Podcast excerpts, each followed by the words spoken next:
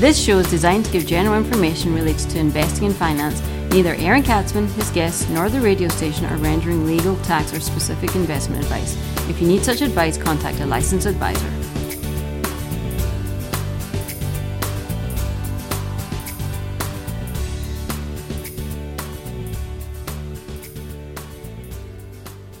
And welcome to the Aaron Katzman Show. I'm your host, Aaron Katzman. We're here today speaking to you about your life, your money, and your investments. And as always, we are coming to you from the spiritual and soon to be financial capital of the world, Jerusalem, Israel. Yes, this is going to be a very spiritual program, and you're going to find out why. It's going to be the anti spiritual program because I don't believe in spirituality, but we're still the spiritual capital of the world here in Jerusalem.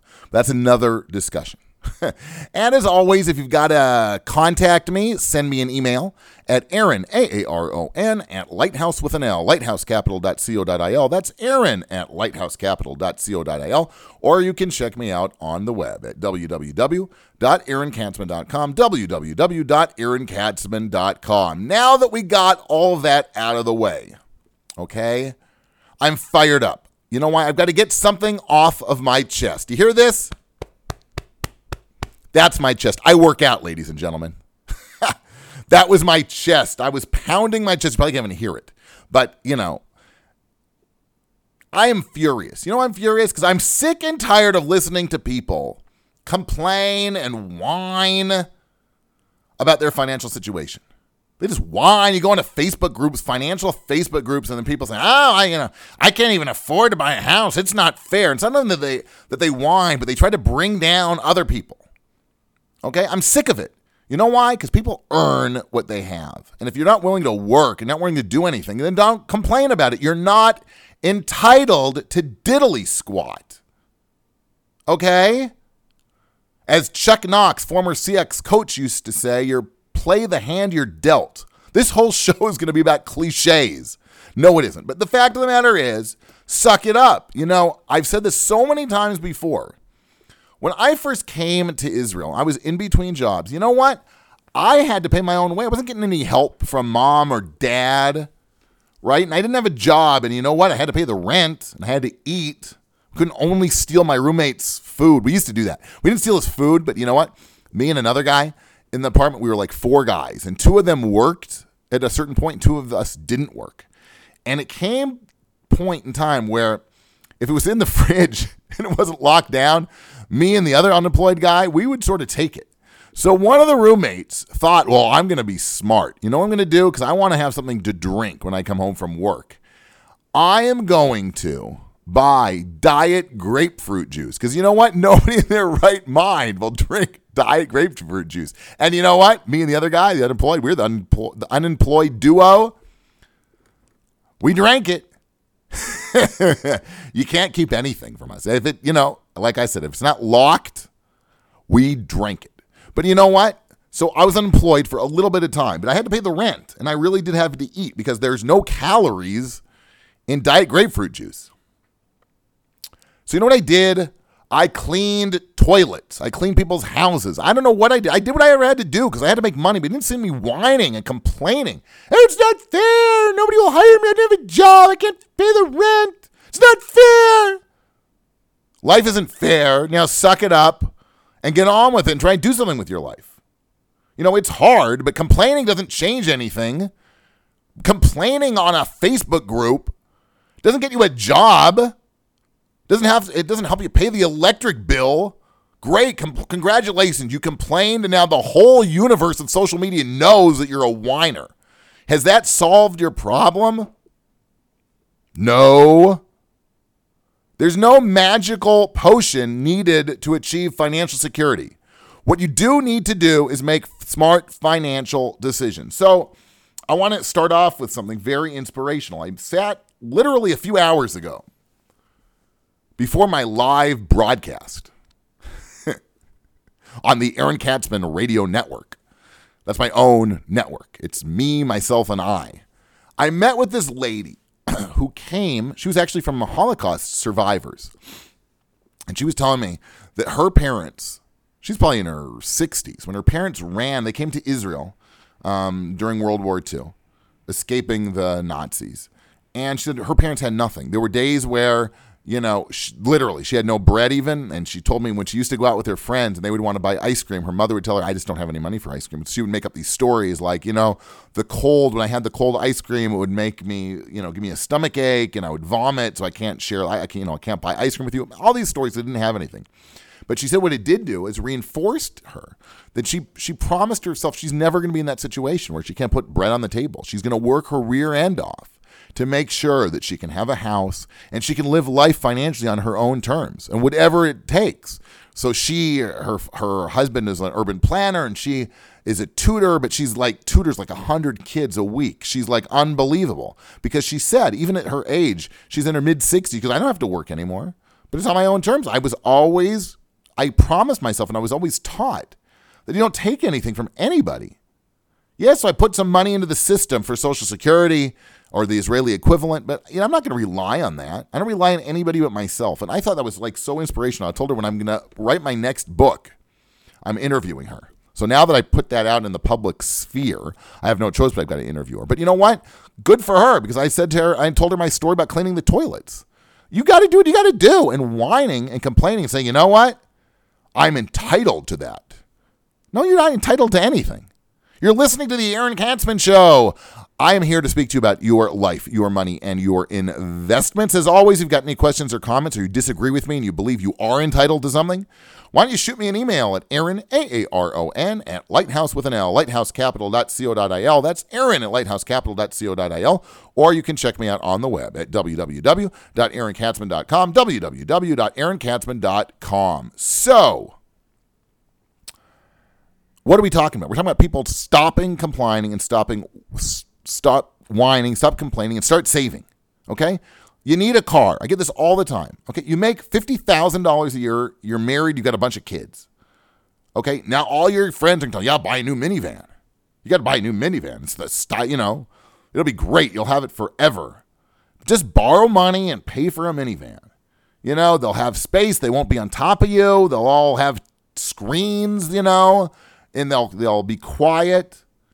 We got to buy it new. Sounds a great idea, right? Wrong. Hello, if you make $50,000 a year and you got to pay taxes and you got to eat, how come how are you going to be able to spend 30 or $35,000 on a brand new car? Think about that. You can give all the reasons in the world why it's great. You know what? And it'll hold up in value because there's a demand for minivans, blah, blah, blah, blah, blah. You know what? If you can't afford it for crying out loud, don't buy it. I'm going to say it again. If you can't afford it, don't buy it. Not complicated. Okay? That should be like summing up. That should be your, if you take anything from this show, from this podcast, that's it. If you can't afford it, don't buy it. Don't make all kinds of convoluted reasons and convince yourself, yeah, I should borrow money for it. No. How many people got rich taking on consumer debt? Can you name me people? they took on credit card debt today because they did it. They're worth a hundred million dollars. I'll, but I'll tell you, a bunch of people took a lot of credit card debt. Now they're in the poorhouse. Okay, and they're also in the doghouse because it wrecked their marriages. They're never going to pay back the money. They're bankrupt. Yeah, hell of a solution. Listen to your friends. You know what? Your friends are probably broke also. That's why they're giving you such bad advice because they want you to be like them. How spoiled are we as a society that we become when we think that we're entitled to everything we want? And if we won't get it from the government, right, they're not going to give it to us this time. So Visa and MasterCard will give it to us. I'm not a big historian, but Calvin Coolidge, remember him? He was like a US president or something. he said, There is no dignity quite so impressive, and no one independence quite so important as living within your means. For some reason, as a society, we've lost what President Coolidge thought was like the biggest um you know quality that we can have living within your means. 100 years ago it was the biggest thing. What the heck happened? Why is living without your means why has that become like a dirty word? Oh you're a, you're an idiot. Borrow money. You know when it gets really bad? Newlyweds. I met i think over the last three weeks i've counseled newlyweds. And they keep it's the same thing. It's like I should just record one meeting and then just play it. They should come in, sit in my conference room. I'll give them tea or coffee and just hit play. And I can sit here and play Candy Crush on my computer because I go through this all the time. It's like a broken record. I meet with newlyweds and they start telling me all the things they need. Hello. you don't need anything, right? You need to eat. That's about it. And you need to pay your utility bills. But if you're both studying and parental support like accounts for 80 to 100% of your monthly income, you don't need anything. You need to finish school and work and get a job and start paying for your own way. Right? What do you need when mom and dad are so graciously helping you out? You have, as they say, the chutzpah to need something. You don't need anything. In fact, you don't need bottled water. You can drink tap water. Okay? I don't care if there's lead in it. So if there, you know, there'll be lead in it, there can be whatever. At least you don't have to get the lead from other food. You can save money that way. Okay? You have nothing, so you need nothing. Can you get that through your little skull? I know I'm rude, okay? I'm just uh, furious. I sit day after day with these inane meetings, either with these newlyweds or with people who should know a lot better right? Because they want to take debt because they don't make enough money to buy a new minivan. So they want to put themselves into debt for the next 20 years. Okay? I'm getting sick of it. I'm not going to schedule any more of these meetings. I'm telling you now. That's it. I have to draw the line. I'm kidding. Okay?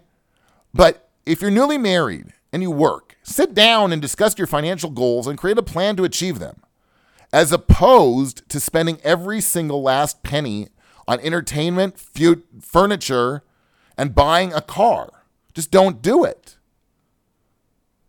You know, I do. I, there is room for me to be hopeful. I sat with somebody today, and I sat with somebody last week, both are newlyweds.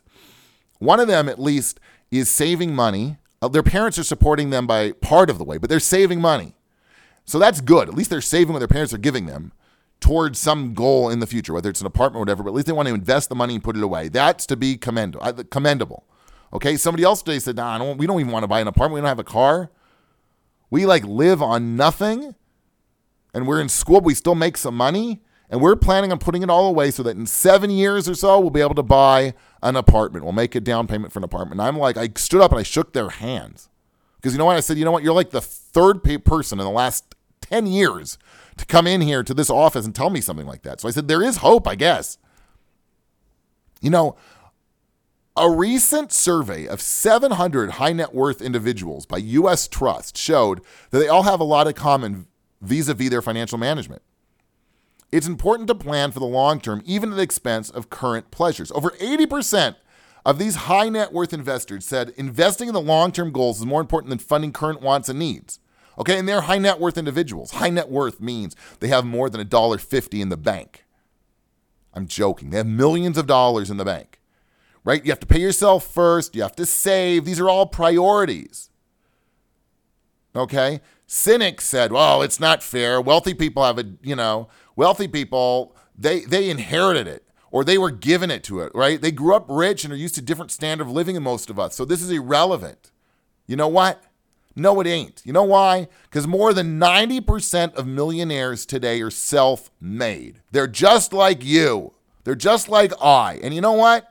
They didn't say they were entitled. They didn't whine. They didn't complain. They did something about their situation and they bettered their situation financially. And if you take anything out of this today's show, that's what it is. Ah. Got that off my chest.